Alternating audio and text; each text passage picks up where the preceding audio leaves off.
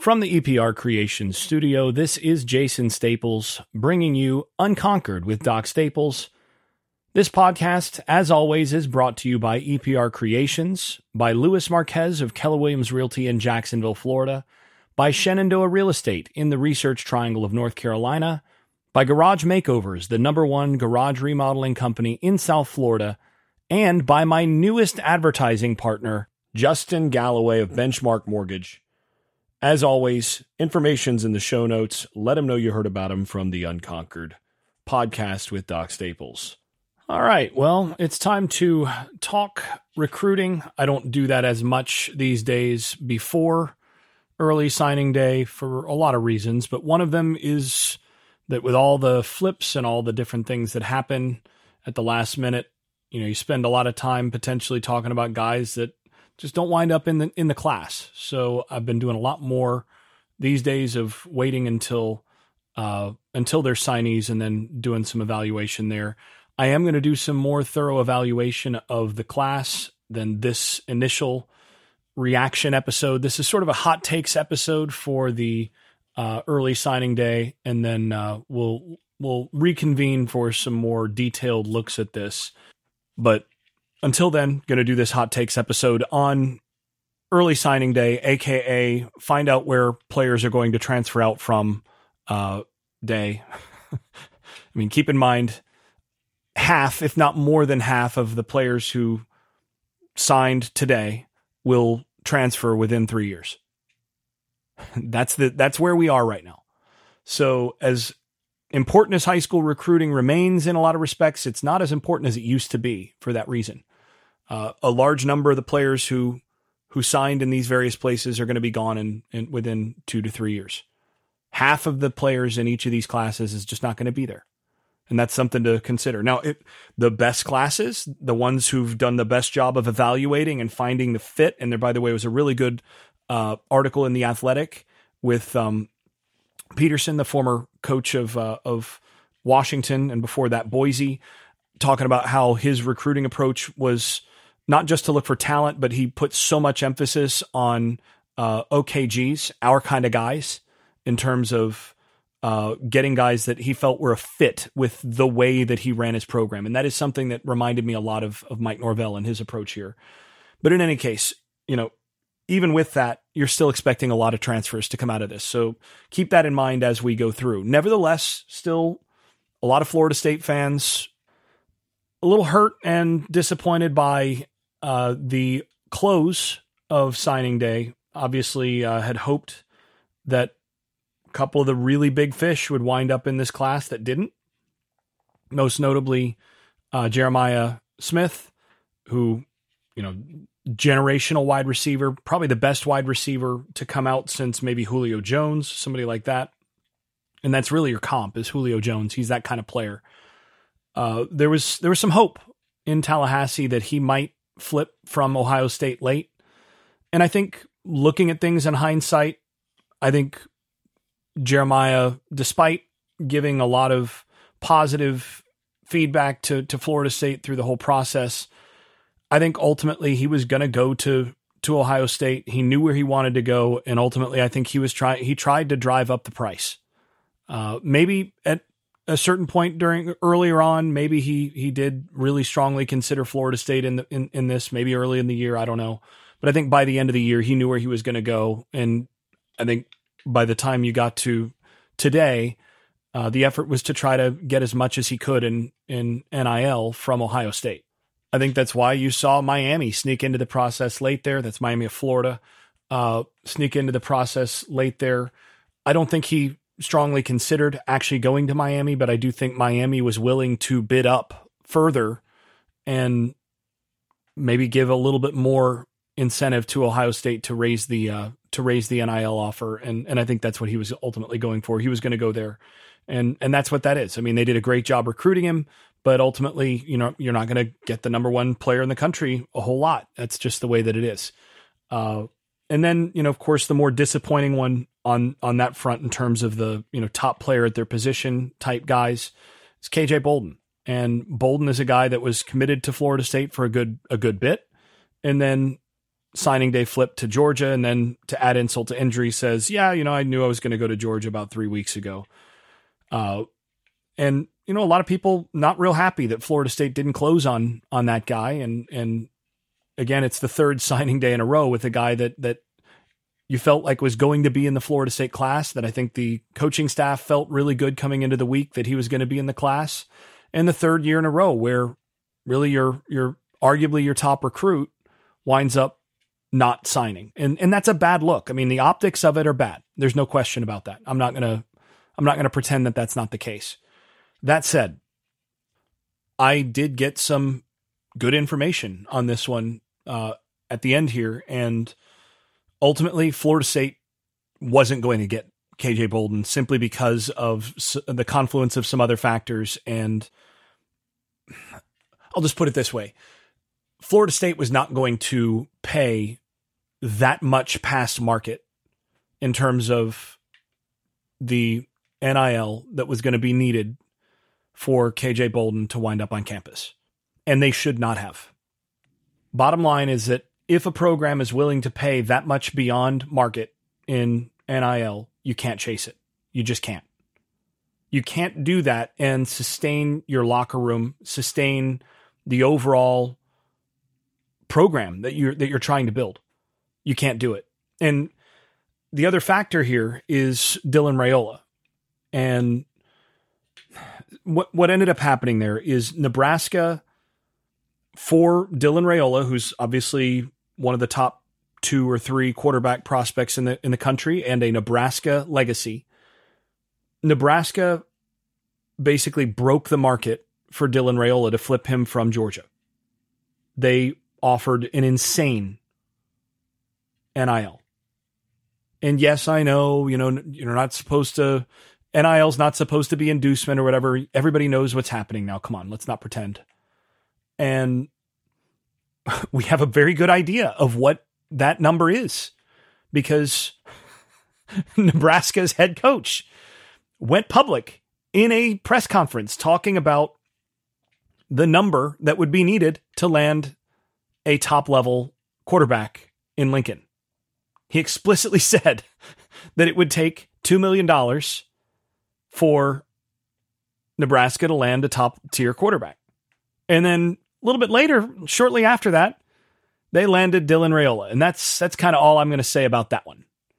And Georgia was not willing ultimately to match or exceed the number that that Nebraska put on the put on Raiola, which is frankly a crazy number.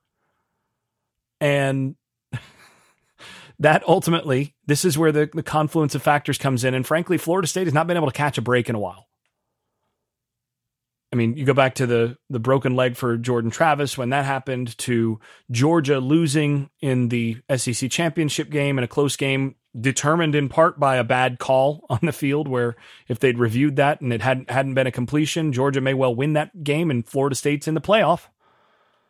Well, Georgia loses that game and then Florida State winds up out of the playoff, which impacts recruiting, impacts all sorts of other things. I mean, think about the turd sandwich that Mike Norvell was handed there in terms of what he's had to deal with as a coach the last couple weeks. I mean, he's got to go immediately on the road and recruit and yet he's got an entire team of hurting players on his roster that he's got to be there for as well. But he can't be there because he's in town or he's out of town, that is. He's not in town. He can't be there for that. So he's got to do all of that remotely and do it as much as he can when he's in town while he's trying to recruit guys into the program from high school and then bring guys into the portal. And, you know, that's a sensitive thing where you're bringing guys into the portal and there's a bunch of guys that are already you know, sensitive about the situation in being left out of the playoff. And, you know, what does it tell them when you're anyway, it's it's a tough situation. He's paid well for it, no doubt, but that's a tough situation. And then you add that to this where because Georgia's quarterback gets flipped with an absurd number, all of a sudden Georgia has a bunch of budget for their NIL collective for this recruiting class that is now free. They can reallocate that. And suddenly they can re- revisit some in state prospects like a KJ Bolden and start to uh, determine what what they would be willing to pay beyond the market for him since they have some beyond the market money that just came open because of Raiola transferring. So, and you know, they kicked they kicked the tires on Luke Kromenhoek. I mean, Georgia revisited him once Raiola was gone, just to just to see, just to see. But Florida State was able to hold Kromenhoek, and that was a much more important player in their class. Uh, they were able to hold Georgia off for Kromenhoek, but but ultimately with the extra uh, the difference there from Raiola being reallocated was a significant change down the stretch for Florida State. And that's not something you really you can anticipate. And you know, I got a bunch of questions via Twitter, Patreon, wherever asking, you know, should Florida State just change their recruiting approach and stop going after some of these guys? No, you've still got to recruit them. You still got to go after a guy like KJ Bolden. And you still almost had him. And if he happens to transfer, at some point, that's where you know you you put yourself in in position to potentially be the next uh, the next stopping place, just like happened with M- Marvin Jones Jr., who is a huge get for Florida State in the transfer portal, and we'll talk about that a little bit more in a moment. But again, the thing you have to remember is that early signing day or just signing guys out of high school is not the end of the process at this point. There are going to be guys that are going to that Florida State was in on at this point that didn't go to Florida State that in two, three years are going to be on the roster. There are going to be guys that they landed that are not going to be on a roster in two, two to three years. That's just the nature of the beast now. So you have to consider that. Another thing that you have to consider is if, and I've, I saw a bunch of criticism from folks about the Battle's End, uh, the, the collective, uh, headed at least publicly by Ingram Smith. It's a, it's a much bigger team than that. And uh, I saw people, you know, well, what's the point of the battle's end if if they can't be competitive for guys like KJ Bolden? I'm just going to say, I understand the frustration, but the battle's end has done a, an amazing job, and I'm not saying that they're beyond criticism, but I'm just saying that the people who are doing the criticizing don't really understand all the factors in play, don't understand what the Battle's End has actually been able to do, don't understand the numbers in play. And if you did see the numbers that were put on the board for someone like KJ Bolden, for uh, for Smith, for for JJ, you're you're gonna make that you're gonna make those calls and say, yeah, you, you have you have to do what they did. I mean, the bottom line is the goal of the battle's end is to help Florida State, as all collectives are trying to do with all of their of the teams that they support, field the most competitive overall roster that they can. And that's going to start with elite players for sure, but you can't spend a sixth of your whole budget in terms of NIL on one player, especially a high school player. You can't spend a quarter of your budget on another guy. You've got to actually allocate this wisely across an entire locker room, across a bunch of starters. And you have to do that carefully. Partly because if you bring in an unproven freshman out of high school and he's making six times what anybody else on your roster is making, or, you know, 10 times what anybody else on your roster is making, think about what that does to your locker room.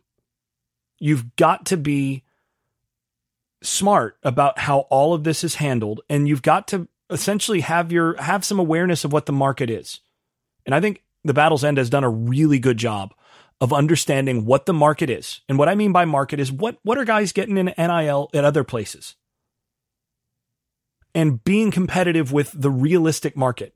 And you can't outbid everybody. If somebody wants to pay an absurd amount for one guy, and one school just wants to blow out the market for that, you can't outbid everybody who wants to do that for anybody that you're in on. You just can't.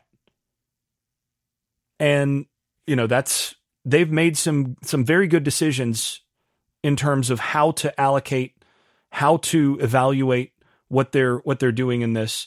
And frankly, folks should should uh, folks need to trust them a little bit more. And honestly, if you want FSU to be more competitive in that space, then you're going to need to have that. Essentially, the battle's end is going to need more people. They had what 900 people, uh, in the battle's end in terms of membership toward in the second what the second third of the season they were still under a thousand they didn't hit over 1500 until after the acc championship game i mean they're at 5000 now but let's be honest if florida state wants to compete in the nil space with with your top tier teams that 5000 needs to be closer to 20000 if you're talking about being able to decide that you want to go well above market once in a while like super above market like has happened if you want to be able to do that, then you're going to need to go to, you know, not not double what they have now. They're going to need to go triple or quadruple what they have now. I'm aware of how many people are in some of these other collectives at places like Tennessee and Georgia and and Texas A&M and the kind of numbers that that you're looking at. So, you know, I saw some people, you know, basically ripping into into all of that and, and my response to that is to be honest, the only way to change that is they need more people who are doing it.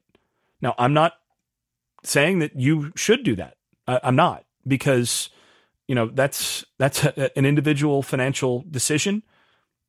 Uh, you know, people have different priorities in their lives, and for a lot of us, college football and paying for our our program, our you know our alma mater to win games is not something that that is a priority in terms of the budget of our household. And that's perfectly fair. And if that's where you are, I'm right with you.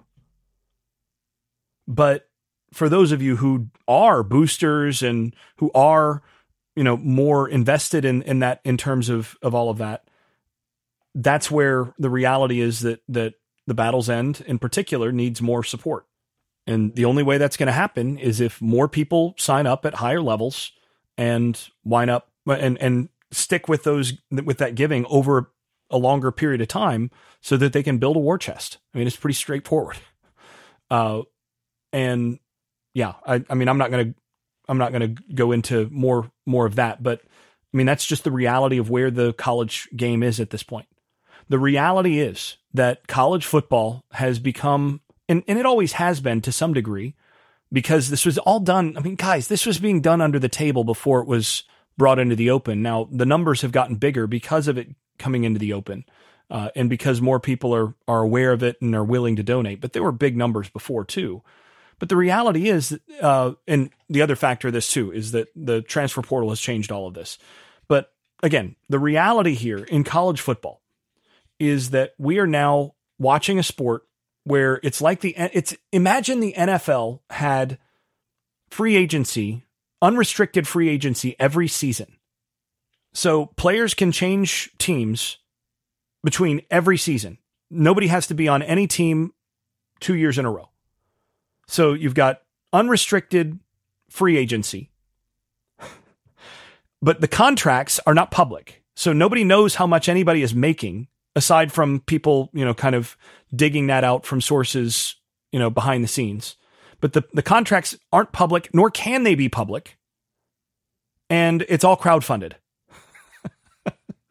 so you donate to, you know, basically people who are going to handle things on, on behalf of the NFL team. And then they're going to do their best to sign guys that they can. And then you're going to get change every year as guys switch rosters and chase more money and, and so on. That's where things are in college football right now. It's absolutely insane. It is bonkers that this is where things are. And ultimately, they're going to have to resolve this by doing what the NCAA has resisted for a really, really long time. And that's this is why you saw the NCAA president the new NCAA president say, yeah, there needs to be a break off where you're going to have contracts and you know your revenue sport guys are going to be your revenue sport uh, athletes at these schools are going to be making making money under contract from the institutions. That's the only way this is going to work. And I'm not I'm not opposed to guys making money.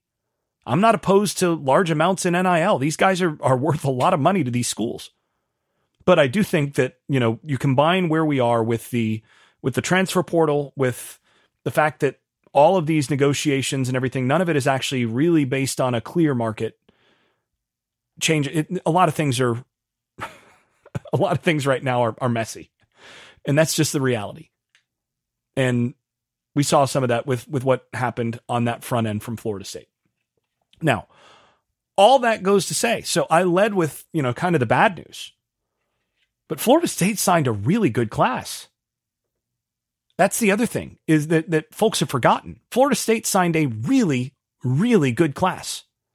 They signed one of I mean certainly a top 5 quarterback prospect in Luke Kromenhoek. So you're looking at what they're hoping is the future of the program at that position and a guy who looks to be the kind of developmental prospect that that will fit exactly what they're looking for at quarterback. Huge deal. So you get a transfer portal guy that they're gonna they're gonna land out of the portal as a one year rental, as a guy who can get you over to Brock Glenn or Luke Kromenhoek, and ideally Luke redshirts this next year, and you've got some gap, and then you're you're in great shape at the quarterback position moving forward. Florida State has not been in great shape at the quarterback position in a long time. So that's number one. Number two, you get, if not the best defensive back class in the country, certainly a top four or five defensive back class in the country. And I think you can argue it's the best defensive back class in the country with Charles Lester the third, Jamari Howard, Kai Bates. You got some guys that can really run and cover in this class. And that's not even including Ricky Knight III, who I think is a really underrated and really good player. And we'll, we'll evaluate these guys more more uh, in my traditional fashion later on, and I'm going to do some video analysis and all of that. But you got some guys that can really play and good body types, guys that have length and speed. You're not going to run away from that group. Would it have been been better with Bolden? Sure, yeah, of course. But you got guys that are going to make you better in the back end. And then offensively, Landon Thomas at tight end is the best tight end, arguably the best tight end in the country, and certainly one of the best fits for what you do defensive or, or offensively. Great prospect and a, a top prospect out of the state of Georgia. And then just the offensive recruiting class as a whole, you start to look at what they brought in.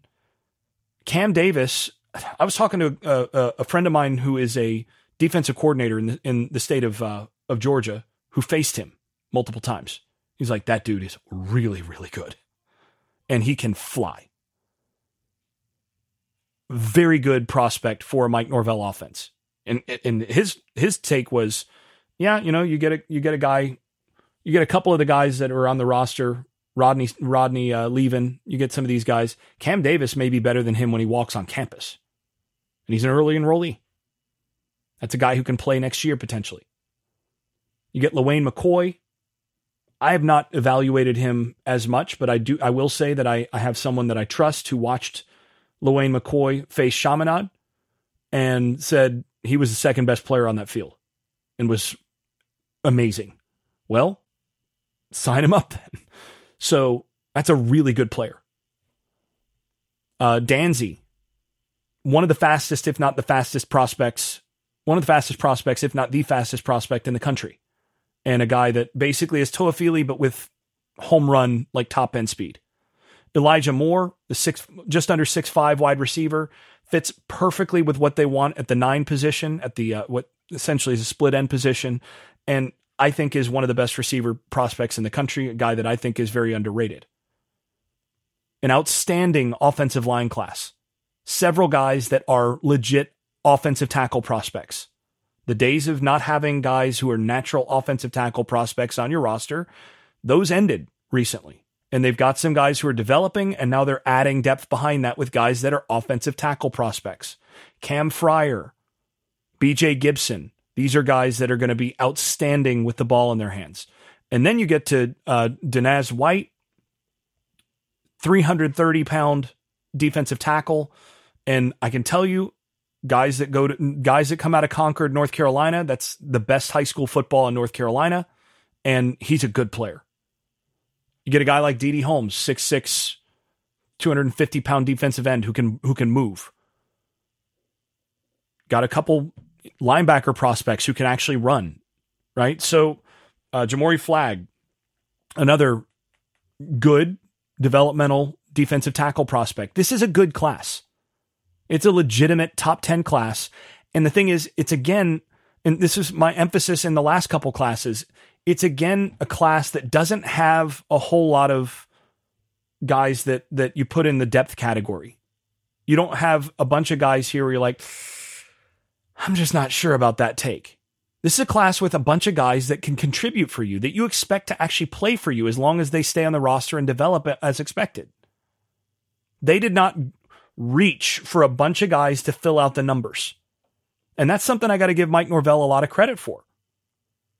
They've done their they've done a really good job of making sure that they're putting guys on the roster who are raising the talent level and are not just a guy. They're not just a guy that, well, you know, he's not real good, but we needed another guy at that position. Instead of doing that, instead of signing the, you know, sort of low level three star or two star prospect that, or, you know, doing what Miami did, getting to 29 guys, where I think they signed, uh, I think they're up to 30, including, uh, including transfers. You you look at you know what Miami of Florida did, where they're at 27 uh, high school commits, Florida State 22, and yeah, Florida State would have liked to have had at least one of those Miami commits. Sure, guarantee you Miami would have liked to have had several of the ones on Florida State's class, but you know they've got 27 commits. They got 14 three star commits. Florida State 22 commits and seven three stars. Now, stars aren't everything and evaluation matters. There are a couple of the guys that are three star prospects in Florida State's class that are some of my favorite players in the class. Denaz White is one of them. Ty Hilton, who is, I think, criminally underrated at offensive tackle. BJ Gibson. These are guys I think are are high level players, despite being three stars. So you can't just go by that, but it is a, a, decent metric. And when you fill out your roster, when you fill that out with a bunch of those guys toward the bottom end, those are guys that are probably not going to be on your roster in, in two, three years. And if they are, they might be guys that you wish weren't. And FSU's not adding those guys. They're not adding a bunch of those guys. This is a pretty good class in that respect. And it leaves them space to be aggressive from here in the transfer portal.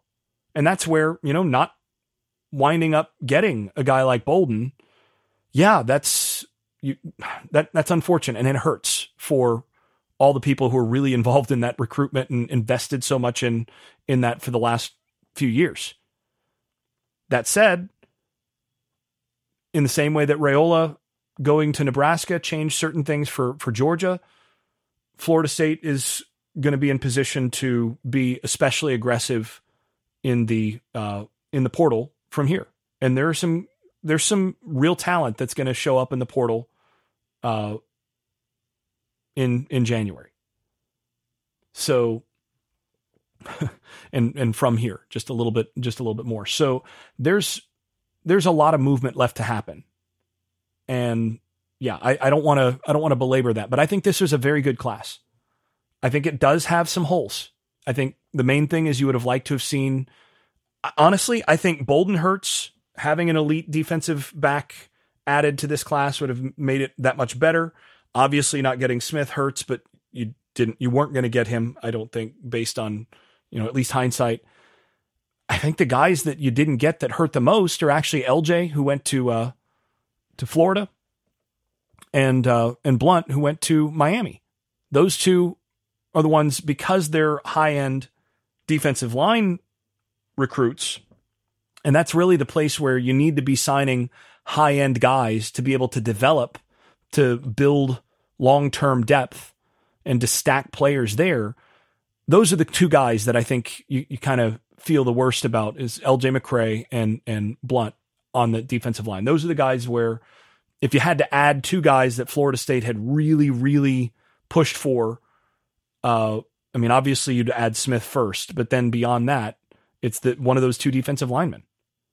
Those are where, you know, they, I think they still need to do a lot of work to stack that. But to me, the modern game in college football, the modern game is the hierarchy of, of talent and, and the hierarchy of priority where you need the talent the most is number one quarterback and then number two, three, and four.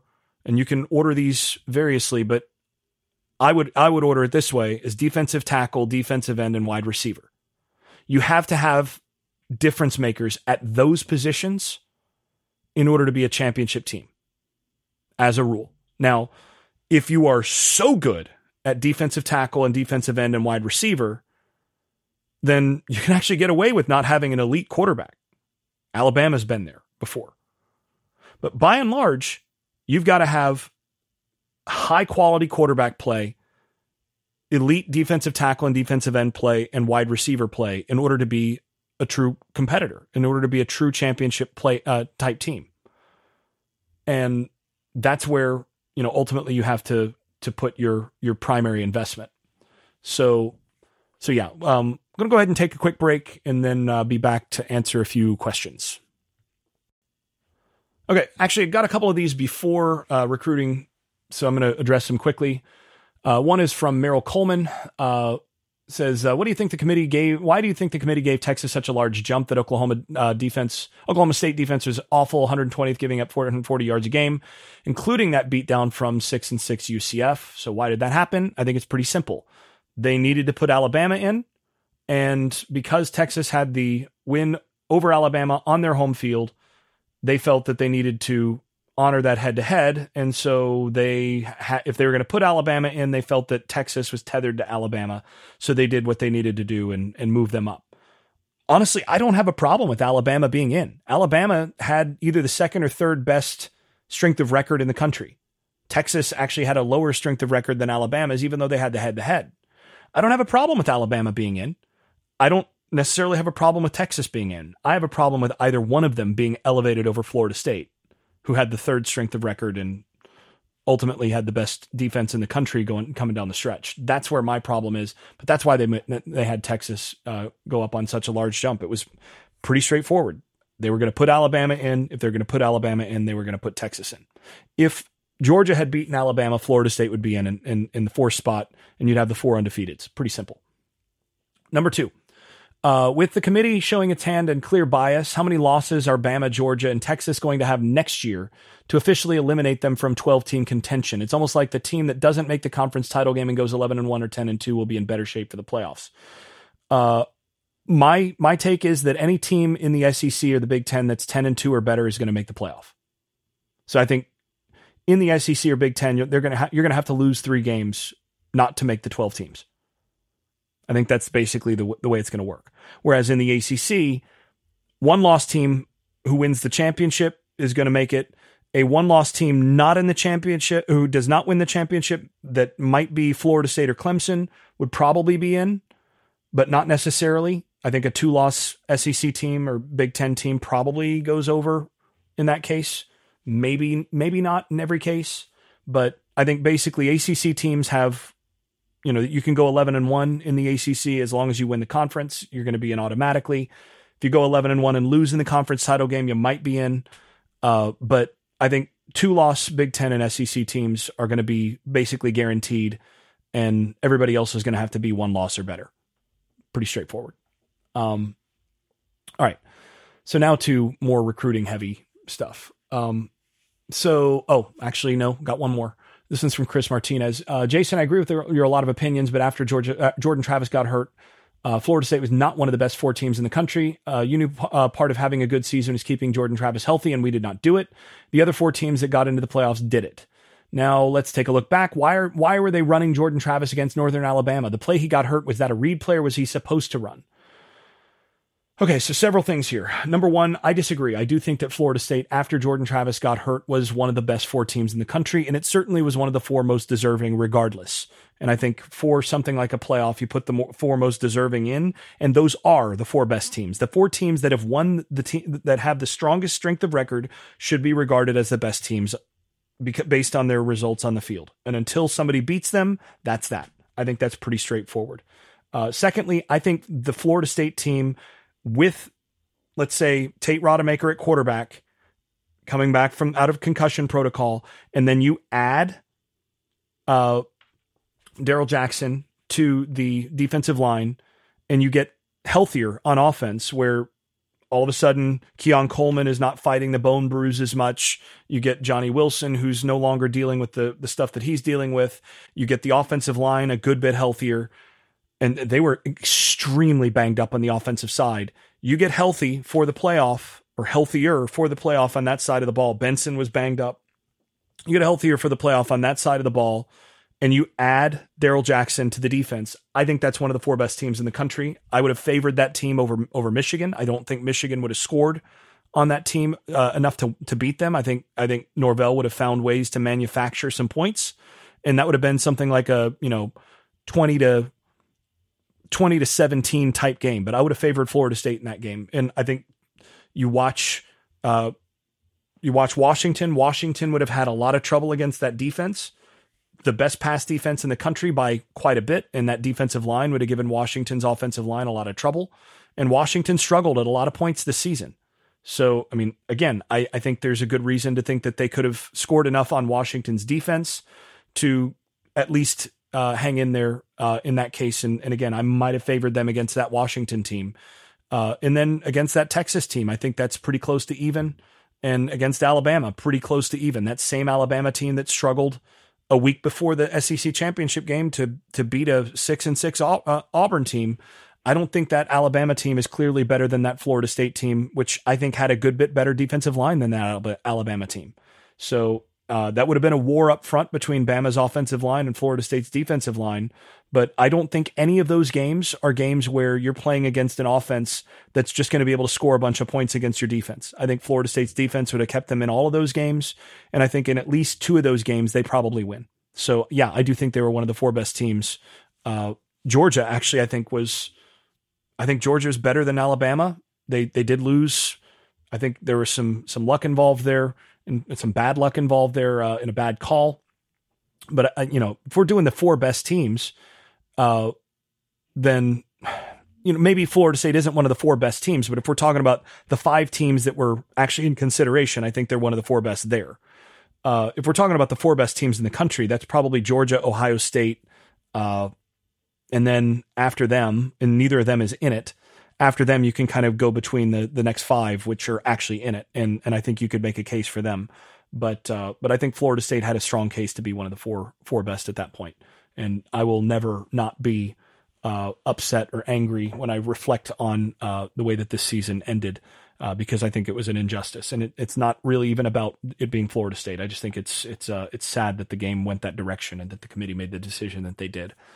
Okay, now for the last few things uh, having to do with uh, with signing day, and this is before uh, we get into more specific evaluation stuff on uh, on the next episodes that we'll do after this.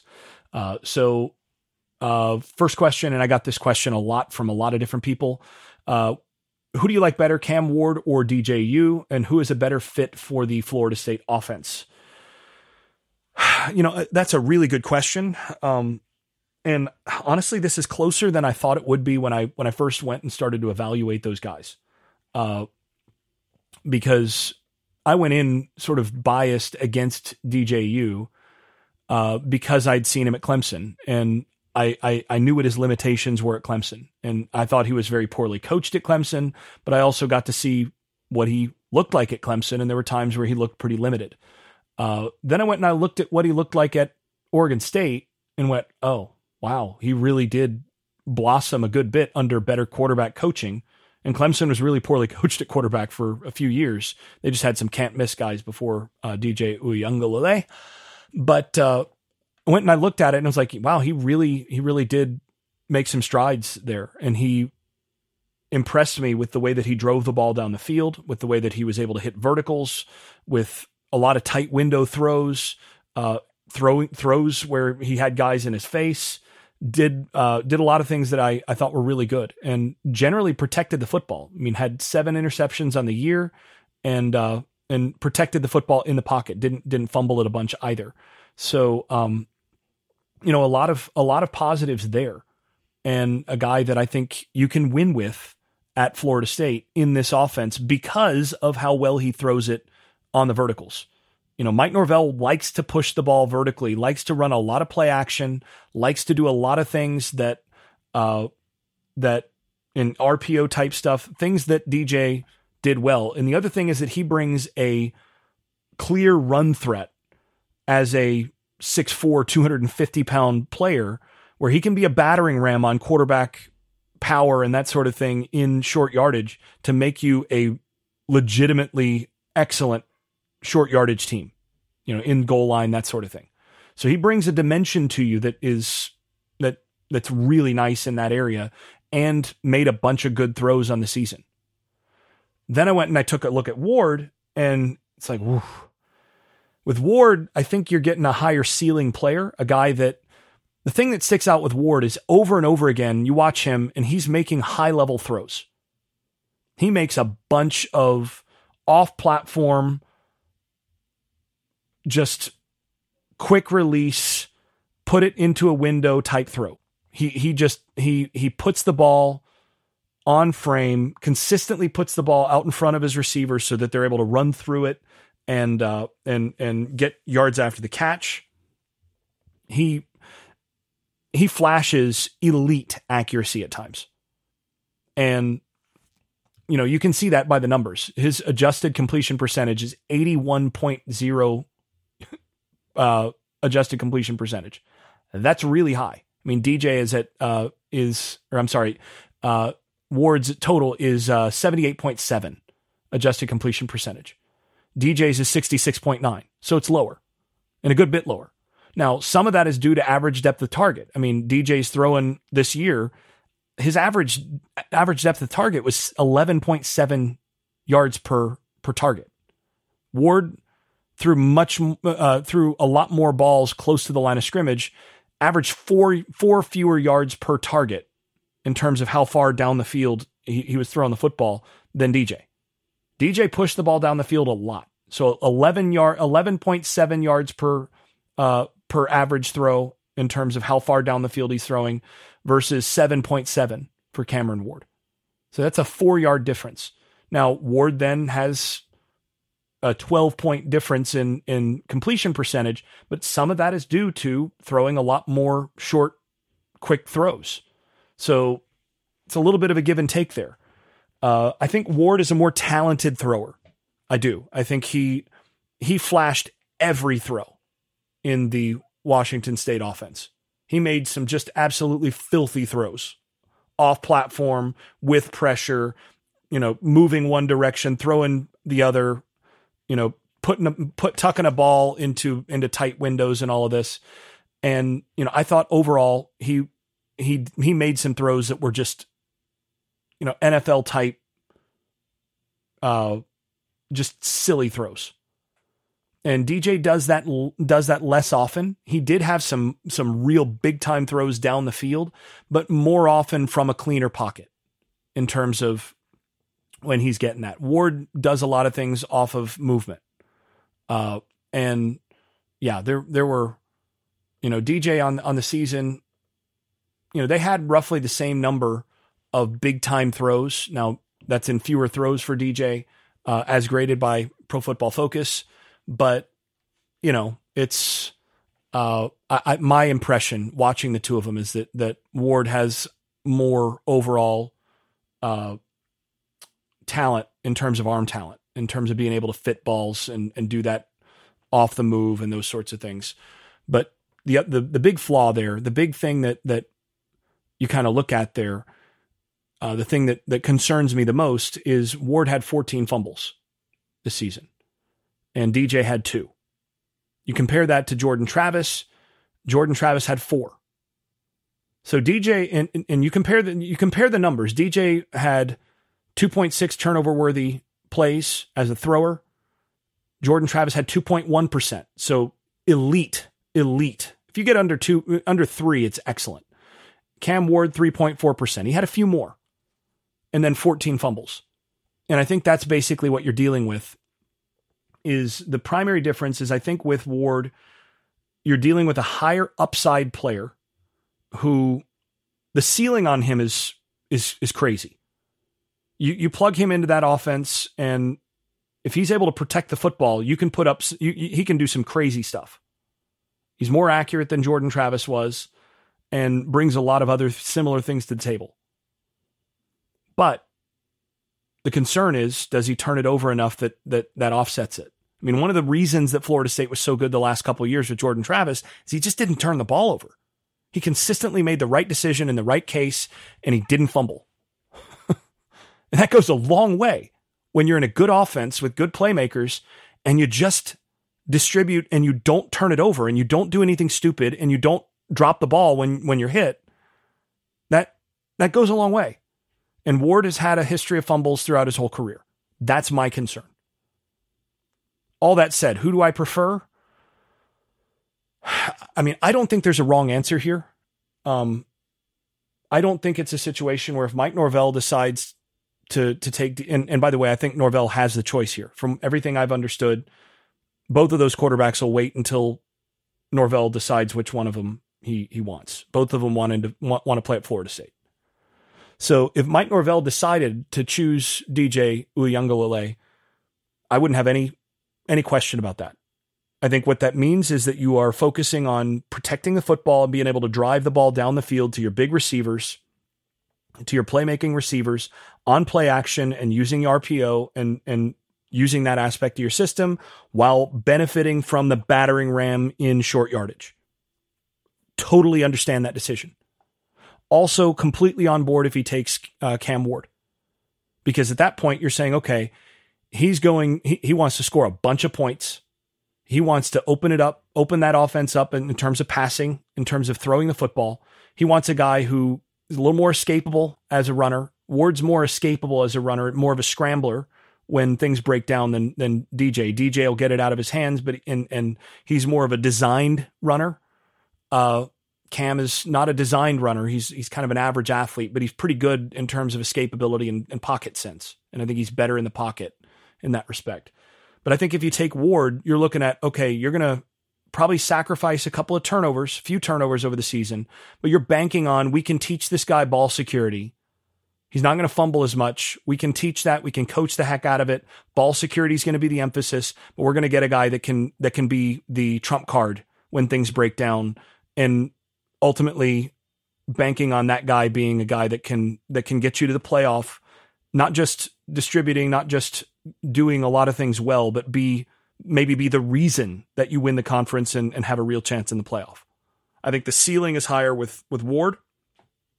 I think the floor is higher with DJ because of the turnover question and because of some of the overall arm talent and just creativity aspects that you get from Ward.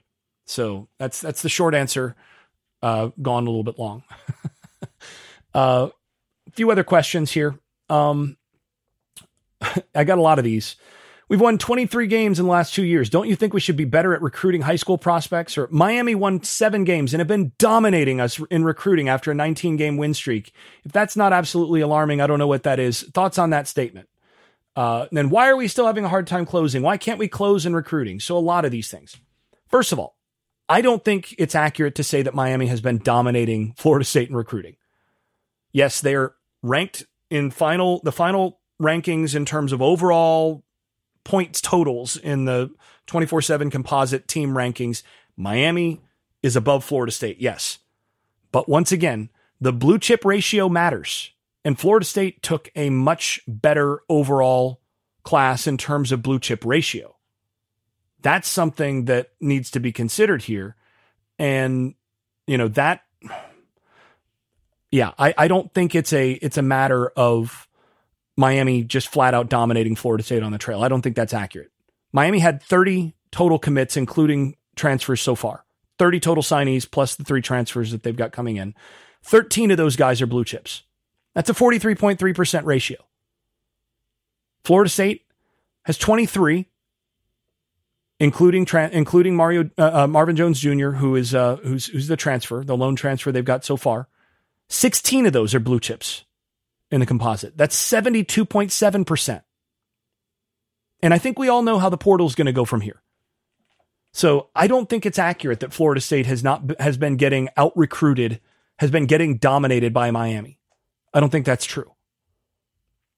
Now, the close gives the impression of that. Sure, Miami closed better in certain respects than Florida State did. But Florida State had a better class going in. Now, the place where Miami did out recruit Florida State this year as defensive line. Florida State needs to recruit better on the defensive line. And I got more questions about that. Why are we having such a hard time closing on the defensive line? This is the third year in the row that we can't close on defensive line recruits. That is a serious problem. And I do think that this is a place, and I got more questions about this too. This is a place where Mike Norvell is going to have to eval- do some evaluating. He's going to have to evaluate his staff. He's going to have to evaluate what's going wrong in terms of front seven recruiting in general. They've got to be able to to bring in more high end high school talent, and they've got to be able to bring in, you know, just in general, get more talent on the roster from the recruiters on the on the front seven, and he's going to have to evaluate what what he needs to do there in ter- in terms of that happening. So yeah, uh, I, I do think that's the one place where there's some real concern. Back seven recruiting was excellent. Front seven recruiting was was was good, but not excellent in this class. Too many, just not enough high hanging fruit, not enough of the elite talent guys. All right, final few. Uh, when Jimbo came to FSU, he brought in many ace recruiters. Norvell has a lot of good developers. What do you think about this statement? This staff is full of developers. They've always been developers, but at a certain point, you need to bring in some recruiters to help balance that. That certain point is now. Okay, so I'm going to wrap on this. Um, my view is that with the current way that college football is going, and with the transfer portal, with NIL and collectives being so important, having recruiters on your staff is less important now than it was five years ago. And it's definitely less important now than it was 10 years ago. One of the things you got to remember is that 10 years ago, even five years ago, the guys that were ace recruiters were half the time those guys were the bagmen. They're the guys that, that handled that sort of thing pretty well. So your ace recruiters, your dogs, you needed those guys to help stock your roster. And once you stocked your roster with those high school guys, they weren't going anywhere. Transfer portal changed that. If your primary skill that you bring to the to the coaching staff, and this is true as a as a head coach, this is true as a as an assistant, if your primary skill is being a high pressure uh, car salesman recruiter who can really close the deal, that's less valuable now than it was 10 years ago and it's getting less valuable as we go because you can get those guys on campus. Maybe you can. Maybe you maybe you manage to get them and you get them on your campus and then they're gone 2 years later. Cuz you got to coach them. So that's a factor. The other thing is that more important than having dogs on in terms of closing on the on the trail is having outstanding NIL collectives and other support elements in place to be able to attract those guys with that sort of thing. That's the role that the bagman used to play. That's it's just changed. I think now more than ever having a staff that can coach and develop the guys you get on campus and keep them on campus if they're guys you want to stay on campus is more important now than it ever has been. So if anything, Jimbo's old staff of recruiters would be less valuable now. And I think we saw that at Texas A&M, by the way. They got a bunch of talent on t- uh, at Texas A&M, and they weren't able to do a whole lot with it because they didn't have the developers. So, what matters more now is having the developers who can evaluate, can make sure they get guys that fit, guys that are not going to leave, guys that are going to develop, and have sufficient talent ceiling to be able to develop into players that are going to be really good in your system. That's more important now than having great recruiters, dogs who are closers. That matters more. If I have to choose between the two in today's game with the transfer portal, with NIL collectives and all of that, and all the different ways that, that the support has changed, if I have to choose between the two, I'm choosing developers. Now, that does not mean that Mike Norvell doesn't need to take a, a hard look at his staff and determine whether or not he's got developers who are good enough to compensate for some of their lack in some of those other areas. And you have to ma- you ideally want to maximize all of it. That's what he has to do. And yeah, that's that I think that's where where you are. Now, if you have developers that can at least sell in the transfer portal, that can go a long way. So, you know, this this cycle is not over and who they're able to pick up in the transfer portal is going to go a long way towards determining whether or not this was a fully successful talent acquisition process for not just next year, but the year following. And each year is basically a whole new roster. So, very different game than it used to be. Well, it's a pretty long hot takes here, but uh, I will come back with some more uh, specific stuff. I'll probably do each side of the ball separately in a in a future uh, podcast, and then I'm gonna do some video breakdowns and all that uh, of, of, different things of things that that stood out to me on on some stuff. But uh, that's gonna come a little bit slowly. Uh, I've, I've, got a lot of lot to do over the over the course of the next couple weeks and all that, and I'll I'll do what I can to to get that out. But these are my initial thoughts. This is my hot takes on the uh, on the cycle. By and large, I think Florida State fans should be pleased with the with the with the haul. It's not as good as what you'd like on in a couple areas. There are a couple things that you know couple holes where one more elite defensive lineman, two more ideally would be great. Uh, maintaining a you know one more elite player would be fantastic, and and adding that kind of player. But this is a really good, really good uh, uh, class. Like I said, it's seventy, almost seventy three percent blue chip ratio. There's not much to complain about there. It's a really good class, and it raises the talent level on campus at Florida State with a lot of guys that can develop into really good players as they get as they uh, get situated on campus and get developed by guys who can develop. All right, that'll do. If you've been enjoying this podcast, please leave a five star rating over at Apple Podcasts and wherever else you listen to podcasts. Post and repost episodes on social media and tell a friend. And if you haven't left a review in a while, do it again. It really does help the visibility of the podcast. Before we go, I'd also like to thank my advertising partners once more. That's EPR Creations, Louis Marquez of Keller Williams Realty in Jacksonville, Florida, Shenandoah Real Estate in the Research Triangle of North Carolina, Garage Makeovers, the number one garage remodeling company in South Florida, and Justin Galloway of Benchmark Mortgage, serving Florida, Alabama, Tennessee, and Kentucky. You can also stop by the Unconquered shop at unconqueredpodcast.com where you can buy stickers, pins, magnets, t shirts, and other swag. And thanks also to all those supporters over at Patreon where I post video analysis and field questions for the podcast. I am especially grateful to those above the dynasty level. That is Andrew Garrett, Brian Leininger, Neil Cook, Casey Kidd, Chris Chartrand, Dave Blair, Hector Cartagena, Jack Horton, Jimmy Van, Jonathan Kennedy, Keith Cheney, Lee Caswell, Tyler Kashishke, Vince Calandra, and Bert Bertoldi. You all are far more generous than I deserve. I'm really grateful. Thanks to you all. This has been Unconquered with Doc Staples. I'm your host, Jason Staples. Thanks for listening and thanks for your support. I made this.